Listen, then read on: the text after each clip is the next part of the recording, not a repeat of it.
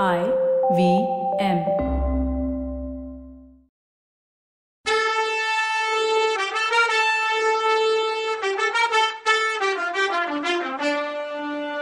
வணக்கங்க.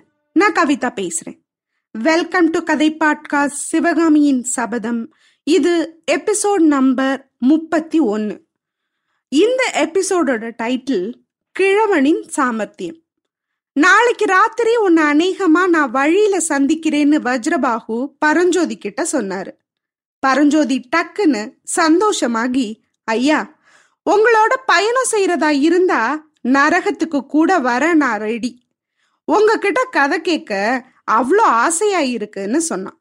இவன் இப்படி சொன்னதும் புலிகேசி பையன் என்ன சொல்றான்னு வஜ்ரபாகுவை பார்த்து கேட்டாரு.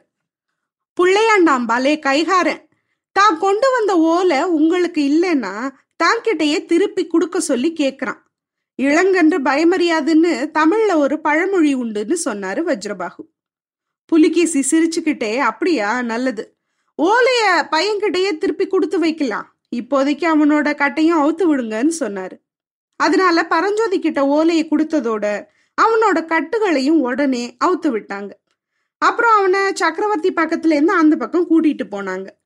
மறுநாள் சாயந்தரம் பரஞ்சோதியும் அவன் முன்னாடியும் பின்னாடியும் ஒன்பது வீரர்களோட காட்டு மலைப்பாதையில ஒரு சின்ன கணவாய் தாண்டி அந்த பக்கம் கொஞ்ச தூரத்துல இருந்த ஒரு பழைய பாழடைஞ்ச வீட்டுக்கு வந்தாங்க. அந்த வீட்டு வாசல் திண்ணையில ஒரு கிழவன் உட்காந்துருந்தான் தலையும் தாடியும் நரைச்ச அந்த கிழவன் என்ன நடக்குதுன்னு பிரஜையே இல்லாம கையில இருந்த ஜபமாலைய உருட்டிட்டு இருந்தாரு. பத்து குதிரைங்க சேர்ந்த மாதிரி வந்து நின்னது கூட அவர் பொருட்படுத்தல. அந்த வீரர்கள்ல ஒருத்தன் கிழவனை என்னவோ கேட்க அவரு ஒன்னு ரெண்டு வார்த்தையில பதில் சொல்லிட்டு திரும்பவும் ஜபமாலையை உருட்ட ஆரம்பிச்சிட்டாரு. அன்னைக்கு ராத்திரி அந்த பழைய வீட்டிலேயே தங்குறதுன்னு அந்த வீரங்க முடிவு பண்ணாங்க.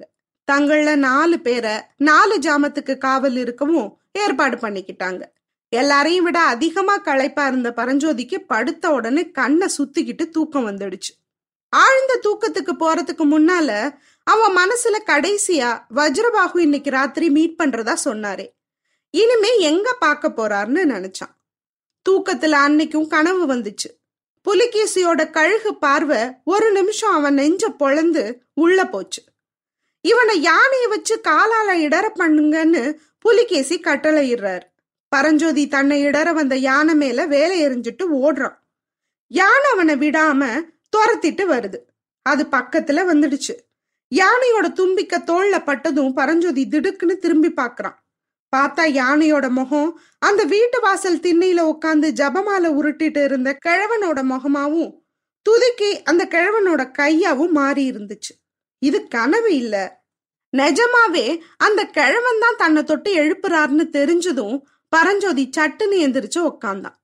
கிழவனோட கையில வேல் ஒண்ணு இருக்கவும் அதை வாங்கிக்கிட்டு கிளம்பி தன்னோட வர சொல்றதையும் சைகை பண்றதையும் நிலாவோட மங்குன வெளிச்சத்துல பரஞ்சோதி உத்து பார்த்து தெரிஞ்சுக்கிட்டான். பரஞ்சோதி கொஞ்சம் தயங்குனப்போ அந்த கிழவன் அவன் கைய அழுத்தி பிடிச்சாரு. உடனே பரஞ்சோதிக்கு டக்குன்னு பழைய ஞாபகம் ஒண்ணு வந்தது. அந்த மாய கிழவன் கொடுத்த வேலை வாங்கிக்கிட்டு துள்ளி எந்திரிச்சான். ரெண்டு பேரும் வீட்டு கொல்ல பக்கமா வெளியில வந்தாங்க. பரஞ்சோதி தன்னோட குதிரையும் இன்னொரு குதிரையும் அங்க சேனம் பூட்டி தயாரா நின்னதா பார்த்தான். ரெண்டு பேரும் குதிரை மேல பாஞ்சு ஏறிக்கிட்டாங்க.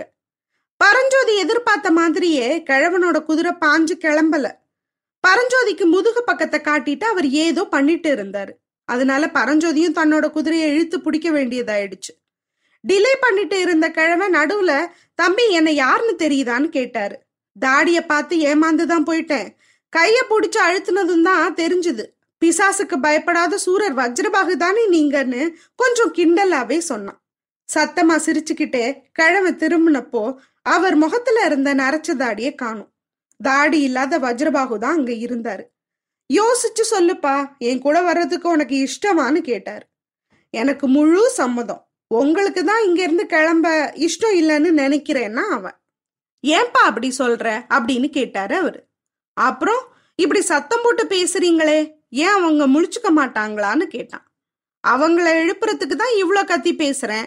தூங்குறவங்களை ஏமாத்தி ஓடி போய் தப்பிச்சுக்கிட்டான்னு பேரு அச்சுத விக்ராந்தனோட வம்சத்துல வந்த வீரன் வஜ்ரபாகுவுக்கு வரணுமான்னு சொல்லிட்டு எதையோ நினைச்சுக்கிட்டவர் மாதிரி சத்தம் போட்டு சிரிச்சாரு. இதுக்குள்ள வீட்டு வாசலுக்கு காவலுக்கு இருந்த வீரன் குதிரைகளோட காலடி சத்தத்தையும் பேச்சு குரலையும் கேட்டுட்டு வீட்டை சுத்தி கொல்ல பக்கமா வந்து பார்த்தான். ரெண்டு பேர் குதிரை மேல ஏறி கிளம்பிட்டு இருக்கத பார்த்துட்டு ஓன்னு சத்தம் போட்டுக்கிட்டே வீட்டுக்குள்ள ஓடுனான்.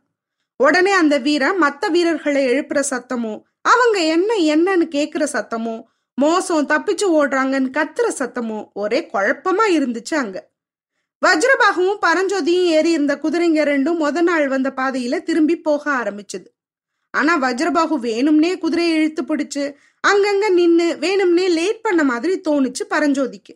அதை பத்தி அவன் கேட்டப்போ சளுக்கங்க நம்மள வந்து பிடிக்கிறதுக்கு நம்ம டைம் கொடுக்க வேணாமா? அவங்க வழி தவறி எங்கேயாவது தொலைஞ்சு போயிட்டார்னு கேட்டாரே பார்க்கலாம். என்னது? அப்படின்னா பரஞ்சோதி.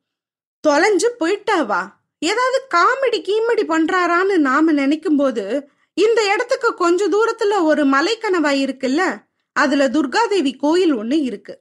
நேத்து வரும்போது நீ கவனிச்சியான்னு கேட்டாரு வஜ்ரபாகு. இல்லன்னா அவன் நீ எங்க கவனிச்சிருக்க போற? உன் நினப்பெல்லாம் திருவன்காட்டு ஊர்லயே இருந்திருக்கும்னு சொன்னாரு.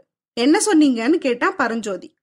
அந்த துர்கையம்மன் கோயில் வழியா நான் நேத்திக்கு வந்தப்போ இன்னைக்கு சூரியன் உதயமாகிற நேரத்துல அம்மனுக்கு ஒன்பது உயிரை பலி கொடுக்கறதா வேண்டிட்டு வந்திருக்கேன்.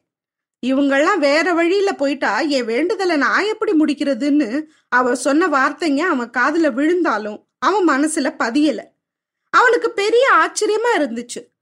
திருச்செங்காட்டங்குடியிலேருந்து அவன் கிளம்புனதுலேருந்து எவ்வளவோ அதிசய சம்பவங்களை பார்த்துருக்கான் இவ்வளவுக்கும் இடையில அவன் மனசு திருவெண்காட்டுக்கு போயிட்டு போயிட்டு வந்துட்டு இருந்துச்சு ஆனா இந்த விஷயம் இந்த வேஷதாரி வஜ்ரபாகுவுக்கு எப்படி தெரிஞ்சதுன்னு நினைச்சுதான் பரஞ்சோதி ஆச்சரியத்துல இருந்தான்.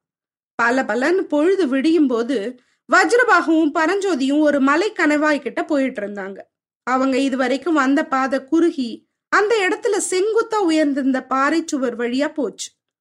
கணவாய் தாண்டினதும் ஒரு பக்கம் மட்டும் அந்த பாறையால ஆன செவ்வறு உயரமா இருந்தது. இன்னொரு பக்கம் அதள பாதாளமான பள்ளத்தாக்கா இருந்தது. இந்த இடத்துக்கு வந்ததும் வஜ்ரபாகு தான் குதிரையை நிறுத்தினாரு. பரஞ்சோதியை நிறுத்த சொன்னாரு. கால நேரத்து குளிர்ந்த காத்து சும்மா ஜில்லுன்னு முகத்தை வருடுச்சு. பறவைகளோட ரம்யமான குரல் சத்தத்தோட தூரத்துல குதிரைங்க வர்ற டக் டக் சத்தமும் கேட்டுச்சு. தம்பி உன்னை திரும்பவும் கேக்குற. அந்த சளுக்க வீரங்க வர்றதுக்குள்ள உறுதியா யோசிச்சு சொல்லு. உனக்கு என்னோட வர்றதுக்கு இஷ்டமான்னு கேட்டாரு வஜ்ரபாகு. அவன் புரியாம உங்களோட தான் வந்துட்டேனே.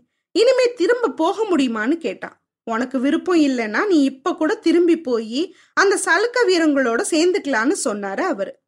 சேர்ந்துக்கிட்டு அப்படின்னு அவன் குழம்பி போய் கேட்டான். அவங்க போற இடத்துக்கு நீயும் போலான்னு சொன்னாரு. அவங்க எங்க போறாங்க? அப்படின்னு கேட்டான். நாகார்ஜுன மலைக்கு போறதா நினைச்சிட்டு இருக்காங்க. நிஜமாவே அவங்க போக போறது யமலோகத்துக்குன்னு சொன்னாரு அவர். அப்படின்னா அங்க அவங்கள அனுப்ப போறது யாருன்னு கேட்டான். உனக்கு இஷ்டம்னா நீயும் நானுமா சேர்ந்து. இல்லனா நான் தனியான்னு சொன்னாரு அவர். பரஞ்சோதி கொஞ்சம் யோசிச்சுட்டு நீங்க எங்க போறீங்கன்னு கேட்டான். பல்லவ பட பாசறைக்குன்னாரு. ஆஹா நான் நினைச்சது மாதிரி தான்னு பரவசமானா பரஞ்சோதி. உனக்கு எப்படி தெரிஞ்சதுன்னு கேட்டாரு அவரு. நேத்தெல்லாம் யோசிச்சுட்டே இருந்ததுல தெரிஞ்சதுன்னு சொன்னா பரஞ்சோதி. இன்னும் என்னென்ன தெரிஞ்சுக்கிட்டேன்னு கேட்டாரு. நீங்க காஞ்சி சக்கரவர்த்தியோட ஒற்றன்னு தெரிஞ்சுக்கிட்டேன்னு பட்டுன்னு போட்டு உடைச்சான் பரஞ்சோதி. தம்பி உன்ன என்னவோன்னு நினைச்சேன். ரொம்ப புத்திசாலியா இருக்கியேன்னு சொன்னாரு வஜ்ரபாகு. என்ன சேர்த்துக்குவாங்களா உங்களோட வந்தா பல்லவ படையிலன்னு கேட்டான் பரஞ்சோதி. கண்டிப்பா சேர்த்துப்பாங்க. கரும்பு சாப்பிட கூலி வேற வேணுமா? உன்ன மாதிரி வீரன் கிடைக்கிறதுக்கு பல்லவ படம் கொடுத்து வச்சிருக்கணும்னு சொன்னாரு வஜ்ரபாகு பரஞ்சோதி இதுக்கு பதில் சொல்லல. கொஞ்ச நேரம் ரெண்டு பேரும் அமைதியா இருந்தாங்க.